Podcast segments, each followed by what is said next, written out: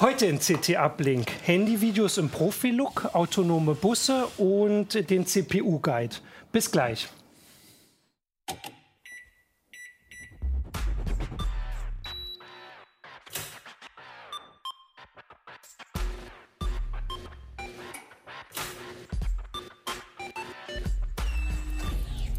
CT Uplink. Hallo, willkommen zu einer neuen Folge vom CT Uplink. Ich bin Martin Holland aus dem Newsroom von Heise Online. Und heute äh, besprechen wir das neue Heft im Tief, Tiefschwarz, im tiefen Schwarz. Ähm, das ist die 10 2018, da muss ich jetzt nicht nachgucken. Äh, und ich habe mit mir heute hier Christian Hirsch. Sven Hansen. Und Ulrich Hilgefort. Genau, und mit dir, Ulrich, fangen wir direkt an. Und zwar hast du ähm, das Titelthema, das obere Titelthema, Ersttitel, muss, immer, muss das immer üben, Handyvideos im Profilook mitbetreut. Das ist ein, äh, ne, also wie das bei uns bei den Titelthemen ist, äh, ist das, äh, besteht das aus mehreren äh, Artikeln. Und ihr habt geguckt, wie macht man gute Videos mit dem Handy. Vielleicht kann man erstmal, kann man gute Videos mit dem Handy machen? Also so, was man auch auf dem Fernseher vielleicht angucken will danach? Ja, Ja? kann man. Es gibt auch äh, relativ einfache Tipps, wo man mit anfangen kann. Und es gibt da natürlich auch dann Hinweise aus der Profi-Ecke, die man nicht unbedingt für jeden Zweck benutzen muss. Aber der einfachste ist ganz einfach gesagt. So rum ist nicht so gut. Okay. Vor allen Dingen, wenn man kurz danach so weitermacht und wenn dann irgendwas Spannendes im Hochkantformat wieder ins Bild kommt, dann wieder nach dahin wechselt. Das ist suboptimal. Das sind doch die angenehmsten auf YouTube, oder nicht? ja, das weiß man immer nicht so genau, wie man das jetzt gerade. Und ähm, w- was für Handys habt ihr denn angeguckt? Habt ihr jetzt die, äh, also ich habe ja hier eins, das ist ja schon ein bisschen teurer. Habt ihr jetzt so die Oberklasse oder geguckt, was vielleicht sich so mehr, ja, man kann ja, solange es Angeber. noch, kann man ja ein bisschen mit so angeben. ein Das, etwas teureres. das gilt ja immer nicht so lange. Also schön. welche Preisklasse habt ihr denn? Äh, Wir haben schon die, die in der oberen Ecke mal geguckt, was denn da videotechnisch drin ist und was man da auch von eingebauten Objekt Objektiven und Optiken erwarten kann. Aber der Schwerpunkt war doch jenseits der Geräte selbst eher darauf gelegt, was kann ich mit dem Handy, was ich schon habe, machen. Muss ich mir jetzt also unbedingt ein neues kaufen, ein nagelneues iPhone 9, 10, 17, 43Z? Oder tut es auch das, was ich eh schon in der Jacke habe und womit ich seit längerem schon relativ gut zurechtkomme? Und was habt ihr euch da so, also wie seid ihr da rangegangen? Wir haben also mit dem einfachsten angefangen, das war dieses Hochformat-Querformat-Ding. Und dann sind wir die verschiedenen Themenbereiche durchgegangen, die sich natürlich aus der Handhabung ergeben. Also zum einen, so ein Ding ruhig zu halten, halt so rum, Ja. so um ruhig zu halten und das auch über längere Zeit ist nicht ganz so einfach. Oder wenn man damit dann irgendwie schwenken will oder greifen will, wenn man das geübt hat, ist das ja ganz nett. Aber wenn nicht, es ist auch immer lästig, wenn man sich dann so immer beim Nachbarn aufschützt. Da uns so, ähm, so Stabilisatoren, die also so ähm, quasi intern, bei, also gibt auch so Bildstabilisatoren, oder? Haben die? Ja, aber da sollte man auch keine Wunder okay. von erwarten, Ja. weil äh, gerade wenn man sich das anguckt, was so ein, so ein Smartphone an Stärke mitbringen kann, Ja. an Fläche auch. Ne? Für das Objektiv ist nur herzlich wenig Platz. Ja, ja. Und wenn man dann so eine Zusatzoptik nimmt, das ist jetzt äh, wirklich ein böser Fall. Ne? Das ist äh, ein zwölffach Zoom-Objektiv, was man mit allerlei mechanischem Witz dann da irgendwie so dran prömpeln kann. Okay. Da hat das schon fast unanständige Ausmaße, aber ähm, die Videos sehen auch nicht so begeisternd aus, weil so Okay. ruhig kann man das auch nicht halten. Ja, Und wie hält man das dann ruhig? Also da gibt es ja, ähm, es, es gibt da schon Hilfen. Ne? Hilfen, Also, äh, aber das ist alles so ein bisschen, ja, Schraubstock. Bastelei, Schraubstock. Es hat auch was Mittelalterliches. So, die Frage ist halt, sind das äh, Sachen, ähm, die man dann auch immer dabei hat oder ist man am Ende so, dass man dafür wieder, um jetzt sagen wir mal vorzeigbare Videos zu machen, braucht man so viel Zubehör fürs Smartphone, dass man am Ende doch wieder, weiß nicht, ein Camcorder, was hat man denn dann sonst? Also die Alternative ist schon ein Camcorder, so blöd das klingt. Camcorder sind ja oll ne, und völlig überholt. Und Ja, alter deswegen, Kaffee, ich kein musste ja Mensch macht was auch schon mal damit. nach dem Namen suchen. Ja, das Blöde ist nur, wenn man einen Camcorder mit einem Smartphone vergleicht, hat das Smartphone eigentlich nur den Vorteil, dass man es eh immer dabei hat. Ja. Alles andere spricht eigentlich nicht für diese Geräteklasse. Ja. Die Optik ist zu klein, die Ausstattung ist nicht gedacht dafür, die Softwaremöglichkeiten. Wie stabilisiere ich das Ding? Wie mache ich das mit der Schärfe? Wie mache ich das mit dem Licht? Das sind alles so Dinge. Beim Camcorder geht das selbstverständlich. Ja. Aber mit dem Smartphone, also, lassen wir die Kirche im Dorf. Das Ding ist ursprünglich mal zum Telefonieren entwickelt worden, aber das glaubt ja heute keiner mehr. Das testen wir auch schon, glaube ich, eine ganze Weile nicht mehr so. Nein, richtig. das von Telefonieren kannst du jetzt mal Ähm, aber voraus. du hast ja, also ich möchte ja hier, bevor das jetzt so klingt, also die Überschrift ist ja Handyvideos im Profi-Look. Und du hast ja gesagt, es geht. Also irgendwie Ja, kriegt man es ja hin. Der, einer der wichtigsten Tipps ist ruhig halten, denn viele Leute wissen ja, also eigentlich muss man, äh, Film muss sich was bewegen und am besten bewegt sich die Kamera gleich mit. Das Dumme ist nur, man sollte sich das vielleicht vorher überlegen, wann man mit dieser Bewegung anfängt oder ob man wirklich Bewegung braucht. Vielleicht ist es ja schlauer, dass man einfach nur mal so filmt gerade, ja. und das zeigt, was vor der Kamera passiert oder vorm Smartphone passiert. Anstatt da jetzt wie ein Wilder herumzufahren und zu machen und zu tun und hinterher festzustellen, ups, was ich da gefilmt habe, kann ich weder schneiden, noch mag das irgendjemand anders sehen, ohne dass er dann seekrank wird. Ja, Also der erste Tipp nach dem wäre ruhig, gerade. abwarten, gucken, was passiert. Und wenn man eine Bewegung macht, dann auch kontrolliert und überlegt und nicht einfach, oh, die Oma springt mal aus dem Bild. Ja. Ist nicht gut. Okay, gut. Jetzt muss ich direkt hier auch noch mal äh, gucken, was man sonst noch weiter. Ihr habt hier auch ein bisschen auf die, ähm, die Perspektiven und sowas geguckt. Das ist ja im Prinzip also Gedanken, die halt ne, sich äh, Fotografen genauso machen müssen. Also man, also es geht halt schon dann auch um die Planung, sage ich mal. Ne? So wie du es auch eben gesagt hast, dass man einfach sich vorher so ein bisschen bewusst machen soll, was man filmen will. Die Technik kann eine ganze Menge. Ja, wenn man eines äh, noch bedenkt, ein Smartphone hat keinen Zoom. Jedenfalls keinen Zoom, den man bei laufender Aufnahme nutzen sollte. es gibt okay. digitale Zooms, es gibt auch auf, also Sm- Smartphones mit genügend Auflösungsreserven, dass man da auch rein zoomen kann. Nur wenn man das bei laufender Aufnahme macht, entweder springt das Ganze oder die Belichtung hat ein Problem oder das hinterher sieht es nicht so schön glatt aus, wie man sich das wünscht. Deswegen wäre mein Tipp, wenn man zoomen möchte, Voraufnahme beginnen. Auf das Format, wo man hin will und da bleiben. Ja. Auf der anderen Seite, ohne Zoom ist das natürlich so eine Sache. Mit dem Camcorder bleibe ich hier, ich zoome auf dich drauf und ich komme dir ziemlich nah mit der Optik, ohne dass du das merkst. Mit dem Smartphone muss ich dir wirklich also fast an die Nase fassen. Das sind Dinge, an die man sich erst gewöhnen muss, Ja.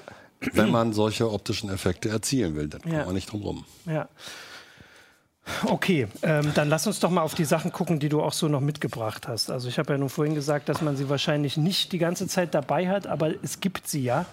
Ähm, also man kann ja damit das Smartphone, also ich habe neulich, ich überlege, ich glaube Alex mit diesem Teil hier durch die Redaktion laufen sehen und das sah schon nicht mehr aus wie ein, Nein, das ist schon Smartphone, fast, das das, schon- äh, schreit fast nach Drehgenehmigung. Also der einfachste Kniff ist schon so etwas, was Genau, einen ja davor bewahrt, dass das Handy irgendwo in der Gegend rumfliegt. So steht es zumindest erstmal ruhig. hm, cool. Dann kann man es hier auf ein normales Stativ draufsetzen. Ja. Das kann zum Beispiel sowas sein. Achso, wir müssen immer hier. Ich gucke gerade, Ja, wie die wo bin ich denn? Detailkamera. Hier ist, guck mal, hier auf Genau, dem da ist so. Ja?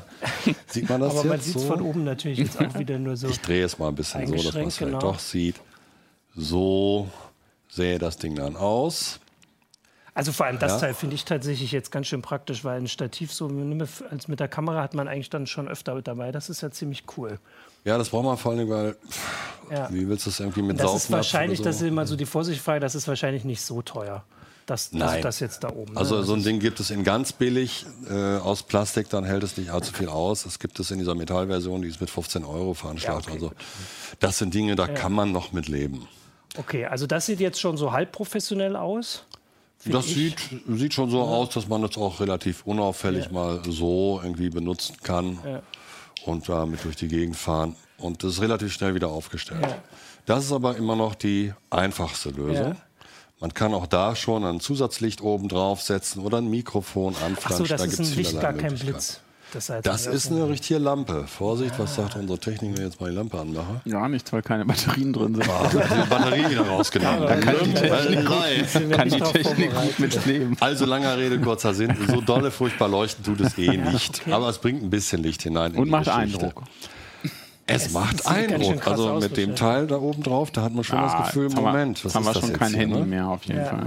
Das sieht schon nicht mal nach Handy aus. So, jetzt macht man noch dieses große Objektiv da dran. Nee, erst Jetzt machen wir das mit dem Ton. oben drauf. Weil der Ton Ah, ist das nächste Problem. Stimmt, ah ja, wie ist denn das mit dem Ton? Der Ton ist das nächste Problem. Äh, ein Smartphone ist ja eigentlich zum Telefonieren gebaut. Ja. Und die meisten Mikrofone drin sind auch zum Telefonieren gedacht. Mhm. Wenn ich die jetzt also zweckentfremden möchte, dann brauche ich vielleicht was anderes, nämlich sowas hier. Also ein Mikrofon, was man relativ einfach, wenn man dann die richtige Öffnung findet, anschließen kann. In die dann zumindest teilweise noch vorhandene Klinkenbuchse. In die teilweise vorhandene Klinkenbuchse mit der Apple-spezifischen Geschichte liegt man da leider ziemlich schnell auf der Nase. Und das geht dann so weit, dass man da sogar einen professionellen Puschel aufsetzen kann. Wie die Tontechniker das sagen, nicht Windschutz. vors Objektiv. Vors Objektiv sollte man es vielleicht nicht unbedingt Das montieren. Praktischer Hinweis, bevor man sowas kauft, erst gucken, wo beim Smartphone die Optik ist. Das passt nicht immer. Okay. Wobei es wird immer beeindruckender schon. Es, also es ist ein, Wir steigern ja, uns. Es ist ja so eine richtige Make-Sendung. Das Wir kann also noch richtig spaßig werden. Kleiner Witz am Rand, es gibt auch so Magnethalterungen. Das ist allerliebst hier, dieses Ding. Wenn man irgendwas Stählernes hat, dann setzt man das drauf. Auf dem Auto ist das wunderbar, bis Geschwindigkeit bis 10 km/h. Da kann man dann auch fahrende, aufs fahrende Auto noch drauf. Naja, es kommt darauf an, wie teuer das Smartphone war, was runtergefallen ist. Das war Nein, meine erste Frage. ähm, also Okay, wenn man ja. das ruhig rollen lässt, Ja. ist da schon noch ein bisschen was zu machen. Aber es ist für solche Sehr Zwecke sehr lustig. praktisch. Ja. Ja, das Tonproblem haben wir auch gestreift. Also es ist schon nett, auch mit diesem Windschutz ist das schon ganz nett. Ja. Also Umgebungsgeräusche, Windgeräusche werden relativ weit weggedrückt. Da ist schon was mitzumachen. Ja, und wem das immer noch nicht reicht, weil er beispielsweise vorhat, mit anderen Objektiven, mit Zusatzoptiken zu arbeiten, der kommt um ein sogenanntes Rig nicht herum. Und das ist jetzt dieses. Das ist dieses Gerät, was schon den Eindruck macht, als wäre es ähm, ja Transportabler 3D. der Lego-Kiste entsprungen oder transportaler 3D-Drucker, ist ganz richtig, Sven. Dabei ist das im Endeffekt nichts weiter als die verlängerte Lösung dieser Version, also so eine Klammer, mit einer Optik vorne dran. Ich halte das mal so, dass man es so. vielleicht sehen kann. Jetzt sehe ich. Und das Handy kommt dann quasi dahinter. Hier wird das, das Handy eingeklinkt. Ja. Macht das mal. Das sieht dann ungemein professionell aus und man hat fast den Eindruck, man müsste eine Drehgenehmigung erwirken. ja. Ja, man klingt das hier ein, dass es hier passt und dann dreht man das so, schiebt das Smartphone so hin, dass das Objektiv Ah, okay. so also durch die Zusatzlinse nur- guckt. hm, ja. Man kann das alles noch ein bisschen verstellen, hin und her, kreuz und quer, das ist alles wunderbar anpassbar. So, und dann hat man so ein Ding, das kann man auch schon ein bisschen besser halten als das Smartphone Mhm. alleine. Also jetzt, so albern das aussehen mag, dieses Rig, es hat schon seinen praktischen Nutzwert. Ja. Spätestens dann, wenn man eben das Problem mit dem Mikrofon vor der Optik, wenn man das Mikrofon dann hier aufsetzen kann Mhm. oder die Zusatzlampe. Ja, ja, also Alex hatte dieses Teil, ich, hab da, ne, das, ich kann das jetzt den äh, Zuschauern sagen, es passt alles noch dran. Und dann sieht es ähm, noch krasser aus. Was aber jetzt da noch nicht, und also da gibt es ja auch diese, ich weiß gar nicht, wie das heißt, diese Geräte, äh, weil du gesagt hast, das mit dem Wackeln, das bleibt ja jetzt noch, ne? Man's Gimbal? gerade- Gimbal. Ja. Das, Gim Gimbal sieht fast so aus wie dieses Gerät. Ja, Äh, wir könnten jetzt hier einen hier in die Kamera halten, er wäre aber etwas groß ja, und wird vielleicht nicht ganz passen. Ein Gimbal ist ein drei Motoren, drei Achsen Ausgleicher, der ein, ein Smartphone oder auch eine andere Kamera in der Waage hält und auf eine bestimmte Aufnahmerichtung hin ausrichtet. Das heißt, egal wohin ich jetzt diese Kamera führe, ich zeige das mal mit meinem, Ja. deute mal das mit dem Objektiv hier an. Egal, wo ich die Kamera hinführe, das Gerät, der Gimbal bleibt äh, führt es nach Ja, okay. vollautomatisch. Mit dem Ergebnis Es kommt. Kommt ein Gimbal kommt ein. Gimbal. Und der, der gimbelt auch noch. Muss man anmachen zum Gimbeln. Achso, Batterie leer. Alles keine Oh. Batterien im ganzen Verlag hier. Ja, Das also mit Batterien, mit Energie haben wir es ja sowieso. Aber da sieht man ja, wie, wie frei das Energie. beweglich ist und dieses Gerät kann man dann quasi so drum drehen. Das hier bleibt dann einfach Ja, stabil Achsen halt. Ja, ausgerichtet. ich setze mal hier das Richtung, ja. Smartphone rein, dann sieht man das vielleicht Ja. ein bisschen besser. Hier sei mal die Optik. Dann klemmt man das zusammen. Wenn es denn klemmt, Wenn man damit versucht, im fahrenden Auto zu arbeiten, funktioniert es nicht so gut. So Das kommt kann- aus fahrenden so, Auto. So viel kann ich verraten. Kommt dann jetzt auf die. Okay. So, dieses Gerät enthält, also der Gimbal, kommt eigentlich aus der Technik, wo man an Drohnen aufgehängte Kameras hat. Und die müssen natürlich gerade bleiben, egal Ah. Ja. wie die Drohne sich Ja, bewegt. genau. Und das macht im Endeffekt genau das Gleiche. Wir haben hier einen Motor drin, wir haben da einen Motor drin und wir haben hier einen Motor, Linearmotoren. Die werden zum Teil sogar über eine App gesteuert, die dann vom Smartphone aus in das Gerät gekoppelt wird. Und dann sagt man der App, hier kommt dieses Ding im Bild, möchte ich äh, im Bild Okay, behalten. ja. Und dann drücke ich auf den Knopf Ja. und der gute Martin bleibt die ganze Zeit im Bild, egal wohin ich die Kamera Ja. halte. Okay. Das ist schon schick, ist allerdings, wenn es was taugen soll, nicht ganz billig. Wie viel kostet sowas dann? 100, 150, 200, 250, da gibt es also nach oben wenig Luft, äh, viel Luft und nach unten Wenig. geht es, geht es Im Laser eigentlich Gegensatz zu vielen anderen Sachen, wo man jetzt sagt, da kommt vielleicht die halbwegs gut, der halbwegs gut ausgerüstete Camcorder mit. Das müsste man ja auch bei einem Camcorder und so bräuchte sowas ja immer. Also das, äh, ne, so ein Gimbal ist ja, Ja. nichts, was jetzt ähm, quasi schon vorgefertigt irgendwo bei der Konkurrenz mitkommt. Ein Gimbal hätte mit dem Camcorder auch ein Problem, weil schwer. je schwerer so ein Gerät ist, desto mehr müssen diese armen Motoren arbeiten und desto schneller sind die Akkus leer. Das ist dann tatsächlich eine Stärke vom Handy. Ne? Also auch da spielt das Smartphone mal seine, Ja. äh, seine Leichtigkeit als ähm, Vorteil aus. Ja, genau. Also ich habe ja auch noch, ihr habt auch noch so andere Sachen äh, aufgezählt. Das hätten wir vielleicht jetzt am Anfang. Also es gibt ja so ein paar andere Vorteile auch noch beim Smartphone. Also dass man es zum Beispiel halt, du hast gesagt, dass man es immer dabei hat. Ja. Das ist also auch sicher der größte, das ist auch dieser Spruch beim Foto, der beste Fotoapparat ist immer der, den du dabei hast. Ich tue jetzt so, als Richtig. kenne den noch, kennt den noch keiner. Ähm, und äh, dass man es halt auch so leicht überall hinhalten kann. Ich glaube, das hat ihr beschrieben, dass man so auch mal die Perspektive einfach leichter wechseln kann mit einer Kamera. Je schwerer sie wird, wird es schwieriger zu sagen, mal ich probiere mal von oben, von unten, Ich hinterm mache Kopf, mal so, genau sowas. einfach mal so eine Genau, Aufnahme ja. zu machen, ohne dass mir der Kollege Ja. auf Dauer übel ist oder Ja. böse ist oder das übel Geht. nimmt. Geht noch, ne? Genau. noch. Ist mit einem Camcorder, der so schon seine paar hundert Gramm auf die Waage bringt, ein anderes Ding. Ja. Dazu kommt natürlich, dass man mit sowas viel unauffälliger arbeiten kann. Ich kann immer tun, als gucke ich mal gerade nur hier auf mein Display. ganzen Karten. Ohne diesen ganzen- Kuschellicht. Ohne diesen ganzen Aufwand Gimbal. kann ich Gombel. natürlich, vorausgesetzt, ich habe genug Licht. Das ist das Problem. Und Ja, stimmt. ich ja. kann mit dem Ton leben, der dabei herauskommt.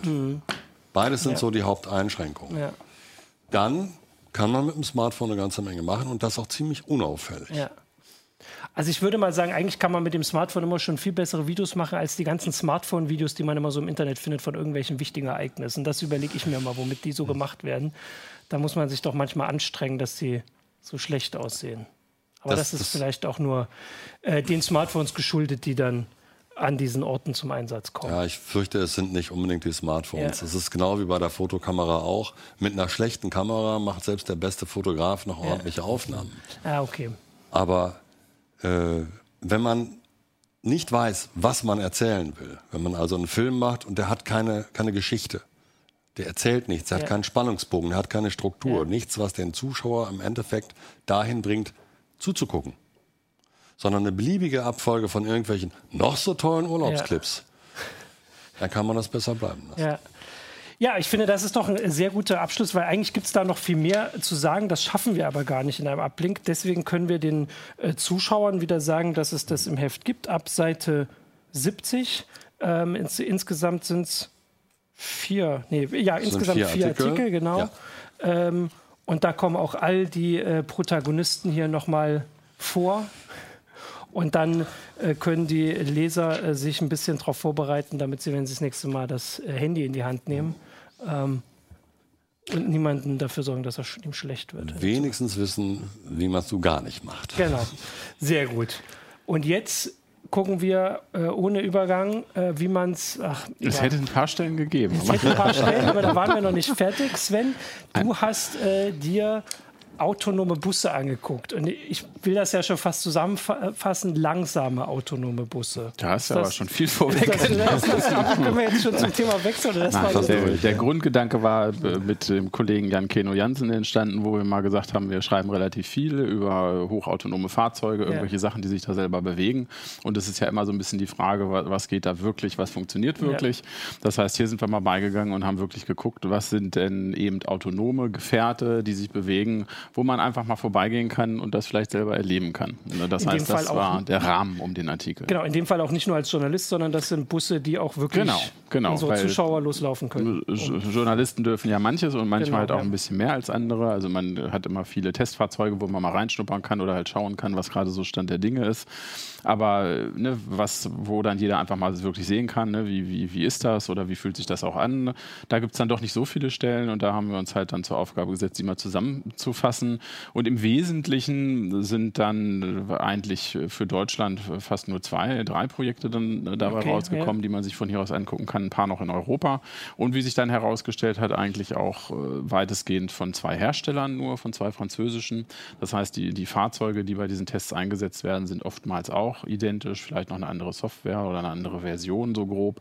So, Aber im, okay. im, Wesentlichen passiert tatsächlich bei diesen äh, Shuttle-Tests, die da auch weltweit gefahren werden, an den meisten Stellen halt so das Gleiche. Und das haben wir uns halt angeschaut. Ist ja eigentlich ganz, also man hört immer von so vielen verschiedenen Herstellern, die große Tests ankündigen, aber am Ende sind es nur Zwei. Ja, die, nun muss man sagen, dass dieses Feld dieser Shuttles natürlich auch ein sehr, sehr enges ist. Da, da geht es halt im Prinzip tatsächlich um, um so Minibusse, die halt ja. ohne irgendeinen Fahrer unterwegs sein sollen, wo ungefähr so 15 Leute reinpassen und die dann eigentlich dafür gedacht sind, nein, man sagt immer da die letzte Meile an irgendwelchen Stellen, wo sonst keiner fährt oder eben auf dem Flughafengelände halt dann da ah, Leute von so, A nach B okay. zu karren. Also das, da geht es jetzt noch nicht darum, irgendwie von, von Hannover nach München halt irgendwie runter zu gallern mit 130 in im Flugtaxi ja. unterwegs, ne?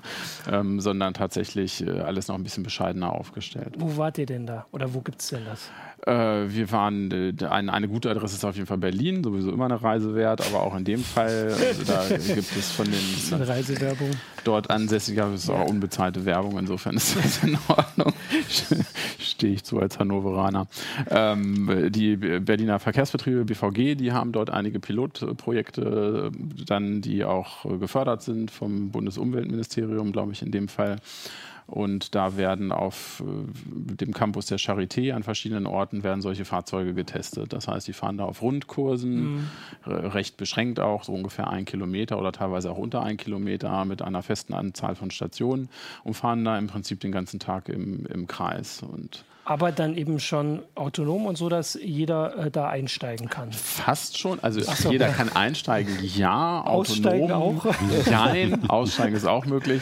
Ähm, Im Moment äh, fahren sie quasi autonom, aber da ist immer noch ein Begleitfahrer und insofern kann man dann doch nicht so sagen, dass es so richtig autonom ist, weil wenn immer noch ein Mensch mit einem Controller dann da mitfährt, irgendwie dann fühlt es sich noch nicht so, der, so ganz so echt an. Aber der steuert nicht, sondern der steht nur da, um einzugreifen, wenn Genau, das ist im Prinzip die, die, die Aufgabe. Das heißt, er okay. muss äh, zum einen im Notfall eingreifen können, zum anderen allerdings, das haben wir halt auch festgestellt, dass, dass die Fahrzeuge zum derzeitigen Stand, so wie wir sie halt ähm, erfahren durften, ähm, dass sie äh, doch im Prinzip wie, wie auf einer virtuellen Schiene unterwegs ja. sind. Das heißt, ein, eine wesentliche Eigenschaft äh, haben sie momentan nicht. Sie können keinen Hindernissen ausweichen von alleine. Das heißt, die fahren millimetergenau halt auf einer einmal eingelernten Strecke, wo sie sich orientieren okay, können anhand von nicht, Gebäuden, ja. anderen Merkmalen. Ähm, die haben Laserscanner, haben Kameras, daraus wird halt eben die Umgebung abgeleitet, dann hochgenaue Navigation noch, um das Ding auf der Spur zu halten. Und damit bewegen sie sich halt. Und wenn irgendwas ist, äh, sind sie momentan auch sehr defensiv äh, ein, eingestellt. Äh, einer der Projektleiter sagte das da auch so schön. Ne? Da kann auch mal ein Blatt dann kommen oder ein Ast kommen oder so. Dann sagen die also gleich, ja, ein Ast, ein Ast. Und dann, Was wir bei der Bahn. Und, und dann steht das Ding und dann musste, dafür ist dann halt ein Mitarbeiter da, der sagt dann halt irgendwie, ist halt nur ein Ast. Ei, ei fein geht's weiter. Okay. Also insofern, ja. so, so richtig autonom war das noch nicht. Dieses äh, nicht so Update, wie das dann ja. aber alle im Prinzip auch gesagt haben, das ist ja alles immer heutzutage nur eine Frage der Software, wie wir alle wissen. das kommt natürlich bald. Und da sind wir natürlich sehr darauf gespannt, wann das kommt und, und, wie das kommt und ob dann da noch ein bisschen mehr Bewegung dann halt auch in diese Fahrzeuge ja. reinkommt. Und natürlich haben all diese Projekte auch am Ende das Ziel, dass eben keiner mehr mitfahren muss, weil wenn da immer noch lauter Leute mitfahren müssen, dann braucht man auch nicht so ein autonomes Shuttle. Also du meinst jetzt keinen Begleiter, weil Kein die Leute, Begleiter, also genau. Fahrgäste will man schon haben wahrscheinlich. Äh, Fahrgäste will man haben. Da, äh, ne, die meisten Leute finden, finden das auch so ganz lustig. Teilweise die umgebenden Verkehrsteilnehmer nicht so lustig, weil die Dinger noch sehr langsam unterwegs sind. Das ist auch eben dieser ja. Vorsicht äh, geschuldet natürlich. Also im Falle der, dieses Charité-Campus waren das dann 12 km/h maximal. Natürlich muss, muss das Ding sich auch immer wieder abbremsen, mit einer Haltestelle anhalten und so weiter. Also im Endeffekt kam man zu Fuß schneller über, über den Campus. Ähm, das kann sich mal ändern. Die Höchstgeschwindigkeit ist mit 45 km/h an, angegeben. Natürlich okay. aber mit der Höchstgeschwindigkeit erhöht sich natürlich auch das Risiko, wenn es dann doch mal irgendwas erwischen sollte, dass es das dann auch richtig erwischt. Ja. Bei 12 km/h ist das ja alles noch relativ glimpflich, wenn man so vom Bus. Aber wenn das Ding jetzt, also wenn die jetzt eh andauernd anhalten, dann ähm, also ist da was also passieren würde da ja nichts, aber werden da Leute auch mal, man fragt jetzt eher angestoßen oder, oder irgendwelche Hindernisse? Nein, also, also bei um, unseren Testfahrten ist es nicht passiert und hat auch keiner von, ja. von berichtet. Ne? Das ist ja. natürlich, äh, es ist auch so ein bisschen, ist man da auch mit diesen hochautonomen Sachen in, in zwei Welten unterwegs. Ne? Da haben jetzt alle sicherlich auch diesen Überunfall im, im mhm. Kopf. Ne? Da wird, wird eine Radfahrerin umgemäht. Das ist natürlich eine große Katastrophe auch für diesen ganzen Bereich. Ja. Und äh, hier, da liegt natürlich noch einiges dazwischen und sind, sind auch auf eine gewisse Art auch völlig äh, verschiedene Herausforderungen natürlich, so ein, so ein Ding zu machen, was, was sich halt äh, auf so einer Schiene bewegt, im Prinzip auf, auf mhm. einem festen Track halt durch die Gegend fährt. Andererseits natürlich schon noch ein anderes Problem hat, weil, weil die Umgebung, da sind halt viele Fußgänger, ne? also da, das ist, ist eben so eine, so eine Campus-Geschichte. Das macht es natürlich wieder schwierig oder irgendwelche Radfahrer, die, die queren. Mhm während bei den anderen Fahrzeugen natürlich schon auch wieder eine ganz andere Herausforderung ist, weil da viel höhere Geschwindigkeiten gefahren werden. Was, aber es ist ja schon irgendwie eigentlich interessant, dass da Tesla solche Dinger rausspielt an seine Autos, wo die Leute also teilweise die Hände, Hände vom Lenkrad nehmen und hier fahren schleichen Busse mit 12 km/h rum, die bei einem Ast anhalten. Also so. Ja, ja, ja, auf jeden Fall. Also nun ist es äh, auch bei äh, Tesla schon besonders. Die sind ja auch so ein bisschen vorsichtiger geworden in der Kommunikation, weil die anfangs schon auch immer ein bisschen äh, das so suggeriert hatten. Ne? Genau, Wie, oh, wir fahren hier gleich genau, alleine. Ja. Und der Musk hatte, glaube ich, auch schon ja für Ende 2017 gesagt und dann geht alles automatisch. Er hat ja so eine komplette Roadmap. Ja, das hat er bestimmt alles auch schon mal, hat bestimmt auch schon 2012 ja. mal gesagt. ja, so. da, dafür ist er viele Sachen sind halt auch so hingekommen. Momentan kommen ein paar Sachen nicht so ganz so hin. Und das mit diesem Hochautonomen, das zählt halt dazu, ne? weil halt auch die, die Teslas und da haben viele andere auch schon gesagt, Mensch, Leute, mit, mit dem, was ihr an Sensoren da überhaupt habt oder so, da werdet, werdet ihr das wahrscheinlich gar nicht in, in der Form hinkriegen. Und natürlich äh, steigt immer die Gefahr, halt je höher die Geschwindigkeiten sind, dass man eben halt auch solche Nachrichten produziert, wie halt irgendwie irgendwelche Unfallgegner, ja. die dann da zu Tode kommen. Und wie ist denn dann jetzt deine, äh, dein, dein Fazit? Wie weit sind wir denn davon entfernt, dass wir also auch hier in einem Bus, also Müssen sich die Busfahrer schon Sorgen machen um ihren Job? Nein. das Fazit war tr trotzdem ambivalent. Ja. Jetzt sehe ich es auch gerade. Ich hatte noch einen Kommentar ja, dazu geschrieben, genau, um das noch ein bisschen zu trennen. Wegbereiter als der Kommentar. Muss man sich mal durchlesen. Ähm, Muss man sich sowieso alles durchlesen. Ja, es, es, ist natürlich schon spannend, ja. sind schon spannende Eindrücke, die man, äh, die man da sammeln kann ähm, auf eine gewisse Art ist einem dieses, äh, ist dieses Zurückhaltende auch ja durchaus sympathisch, ne? weil ja, man hat jetzt auch nichts davon, wenn die mit, mit 160 dann durch die Fußgängerzone halt irgendwie fahren. Äh, ne? Das will halt irgendwie auch keiner. Also allein schon wegen, wegen der Akzeptanz der Sachen. Genau, ja. Und äh, dann fühlt man sich vielleicht in Deutschland manchmal auch ein bisschen sicherer. Da ist dann halt noch der TÜV dahinter und mhm. äh, alle möglichen Zulassungsbehörden stehen halt dahinter und man weiß jetzt nicht, wird man es überhaupt erleben, dass die Dinger mal ohne Begleitung fahren dürfen. Aber wenn es dann halt nicht passieren sollte für die Projektdauer da, ich glaube, auf bis 2020 ist das, glaube ich, erstmal projektiert, also mhm. diese, diese Pilotphasen. Äh, dann ist es vielleicht auch ganz gut so, weil dann ein paar Leute mehr leben. Das, das ist ja auch die Frage, die sich mir stellt, wenn das dann mal irgendwann in den öffentlichen Straßenverkehr geht, wie das einfach mit der Haftungsfrage ist. Ne? Ja, weil, weil bisher ist es halt immer noch so, ne? der, der, die Person, der Fahrer, der drin sitzt, ist halt, halt die finale Verantwortung, ja. wie bei normalen Autos. Aber das muss sich ja dann irgendwann eine Gesetzesanpassung geben. Ne? Und dann ist die Frage, ist dann der, der Autohersteller schuld oder die dann doch bloß fällt es am Ende doch wieder bloß auf den Autobesitzer bzw. dessen Versicherung zurück oder so. Der ne? Gesetzgeber hat da schon mhm. einiges äh, geändert mhm. tatsächlich. Also man kann solche Autos heute schon dann auf die Straße bringen. Mhm. Also das wurde geändert und maßgeblich was geändert wurde, ist halt eben diese, was du sagtest, die Verantwortung mhm. halt. Ne? Also dieser Fahrzeugführer, der im Prinzip immer hundertprozentig mhm. in Verantwortung sein muss. Das, das muss er jetzt nicht mehr. Aber natürlich hast du dann eine Herstellerhaftung in, in, in dem Punkt. Und aber auch das ist so ist ein, eher, eigentlich ein eher beruhigender Faktor, weil die Hersteller Hersteller sich das natürlich auch 20 Mal überlegen, mhm. halt solche Risiken ja, da auf die Straße zu stellen. Das ist natürlich auch für diesen ganzen Automobilbereich ein, ein vollkommen anderes Geschäft, also wo erstmal alles wieder neu sondiert werden muss. Ja. Da geht es auch um Versicherungen im Hintergrund, ne? weil die Automobilhersteller zahlen das halt auch nicht aus der Portokasse, sondern die haben da die so eine Rückversicherung. Ne? Und früher war das halt hier, na Gott, wir mussten mal 1000 zurückrufen, weil irgendwie eine Gummimatte schief ist oder sonst was. Aber wenn jetzt das wirklich um so Personenschäden geht und bei Fahrzeugen, die da 15 Jahre auf der Straße sind, dann sagt der Rückversicherer wahrscheinlich auch mal, da müssen wir nochmal über die Police nochmal sprechen irgendwie, weil ja. die wollen das bestimmt nicht bezahlen. Also vieles im, im Hintergrund, was da passieren muss. Vielleicht noch eine, eine andere Geschichte, weil es jetzt äh, gerade so frisch war. Ähm, hier anlässlich der Hannover Messe hatte auch ein äh, Conti als Autozulieferer nochmal eingeladen und haben auch wieder selbe Thema, aber diesmal richtig auf der Autobahn, also mit 130 auf der Autobahn. Das war erstmal wieder so ein Punkt, wo ich dann wieder Schnappatmung gekriegt habe, weil ich so dachte, ach, jetzt nach diesem mit 12 km/h mit dem Bus und dieses äh, zittrige, wir fahren da mal über den Campus, kommt jetzt wieder jemand und sagt, ja, wir nehmen Sie hier auf die A7 und dann gallern wir mal ordentlich.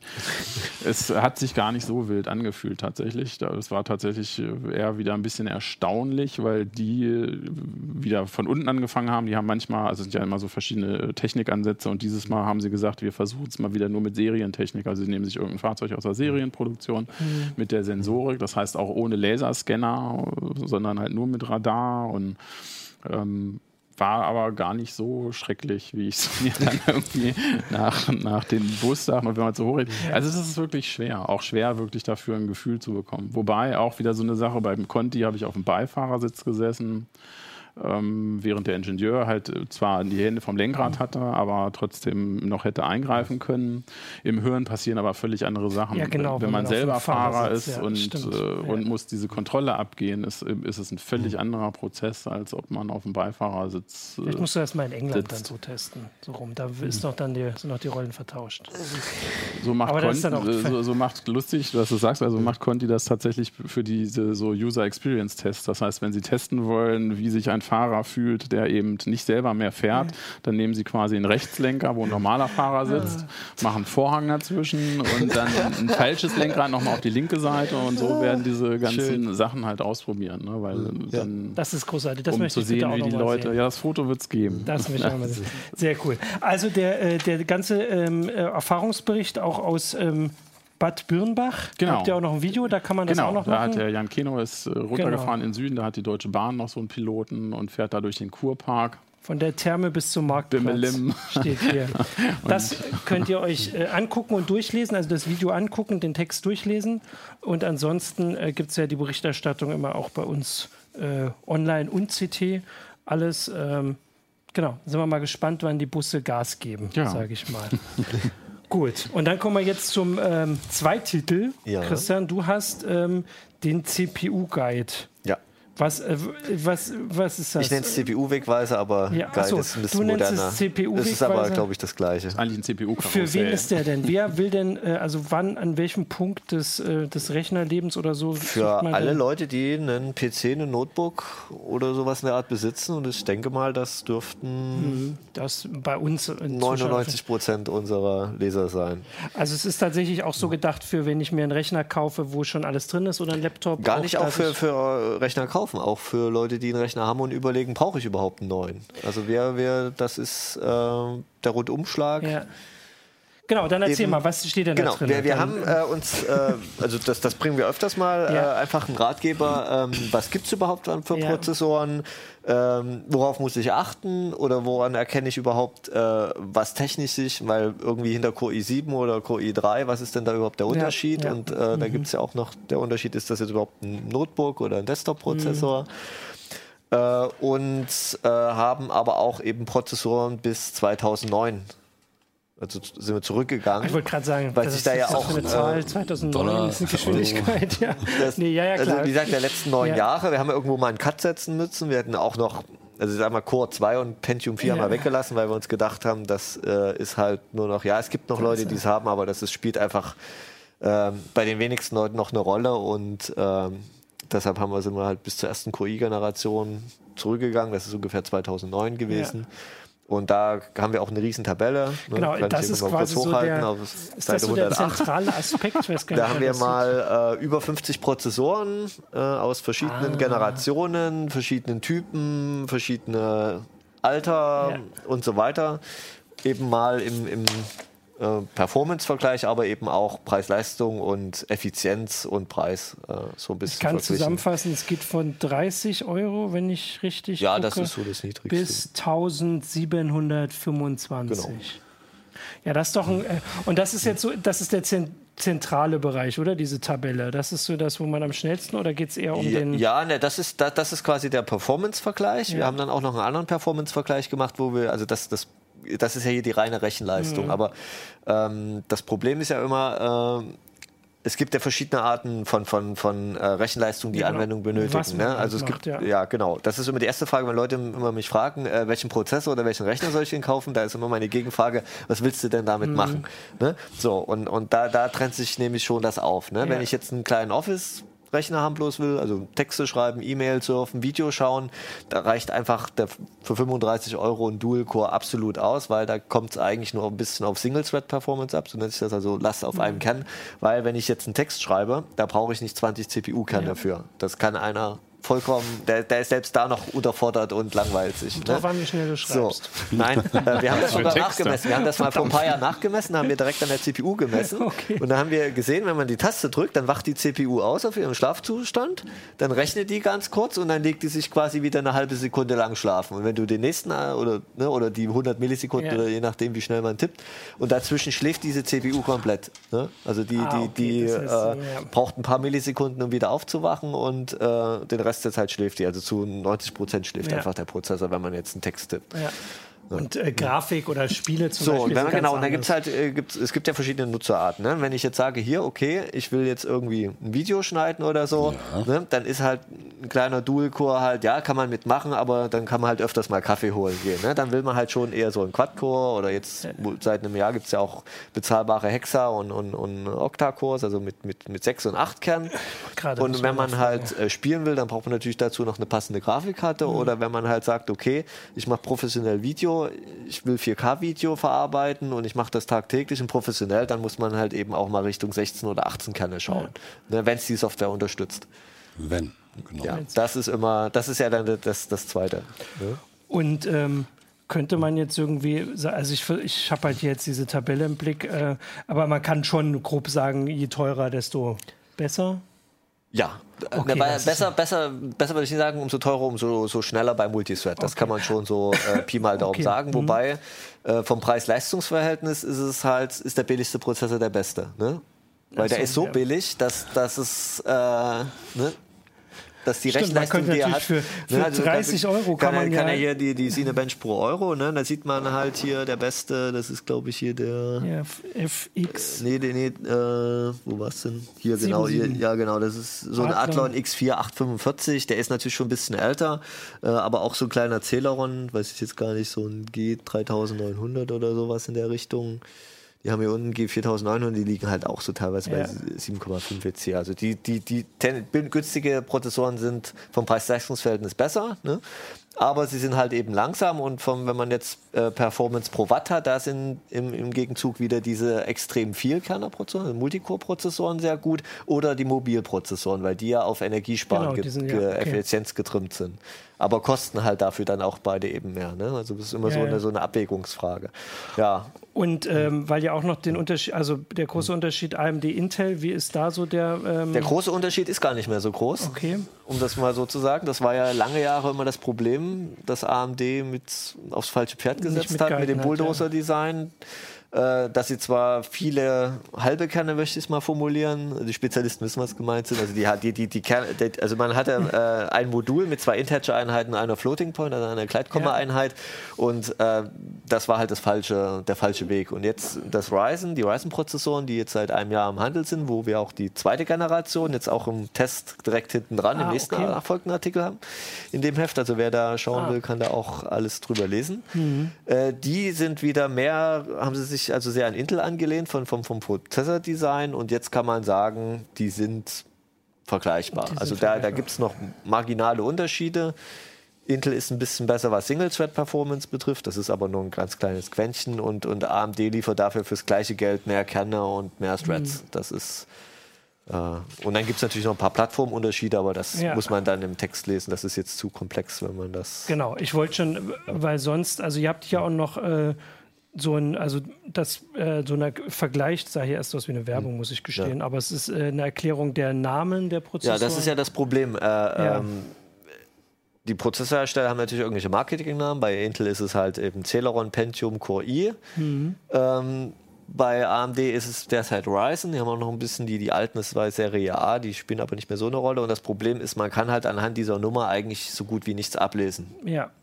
Also es gibt ein paar Sachen, die man rausfinden kann. Das ist aber gar nicht so sehr die Nummer oder die Zahl, dass die besonders groß sein muss, sondern viel entscheidender sind eher die Buchstaben, die hinten dran hängen.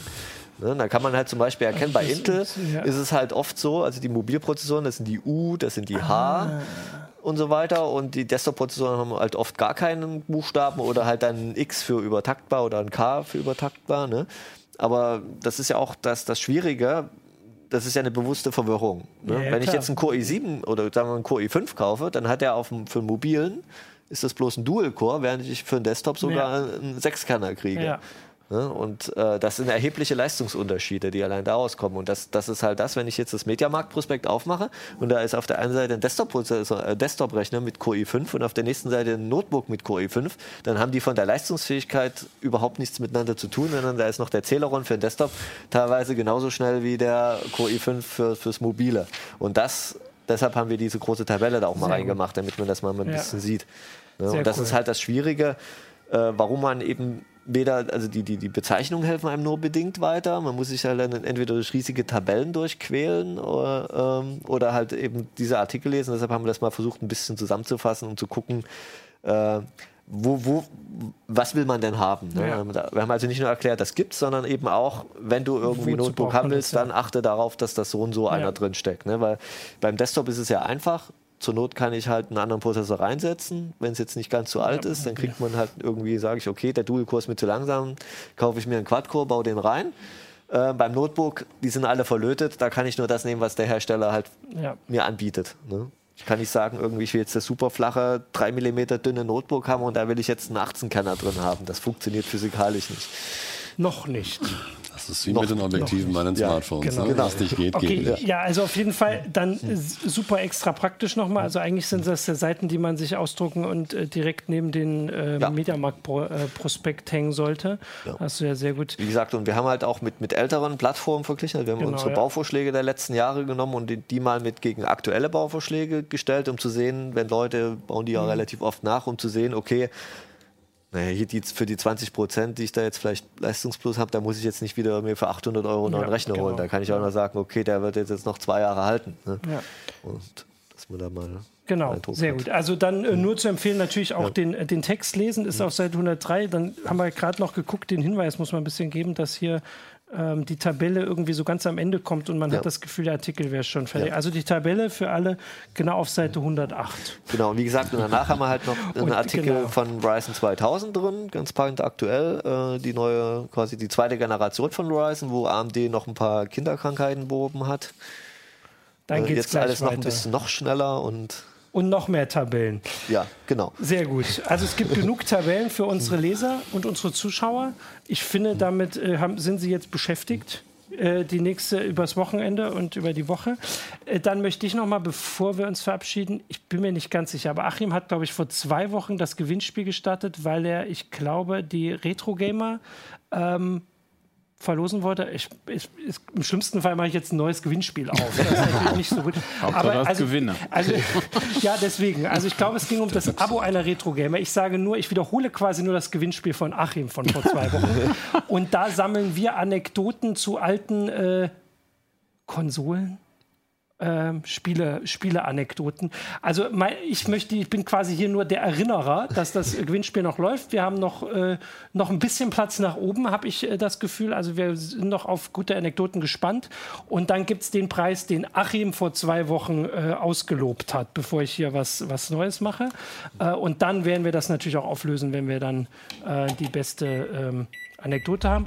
Und ansonsten würde ich sagen, äh, haben wir das hier mit äh, erledigt. Die erste Hälfte des Hefts ähm, weil die nächste kommt natürlich nächste Woche im nächsten Uplink. Und bis dahin wünschen wir euch ein schönes Wochenende. Ciao. Ciao. Tschüss.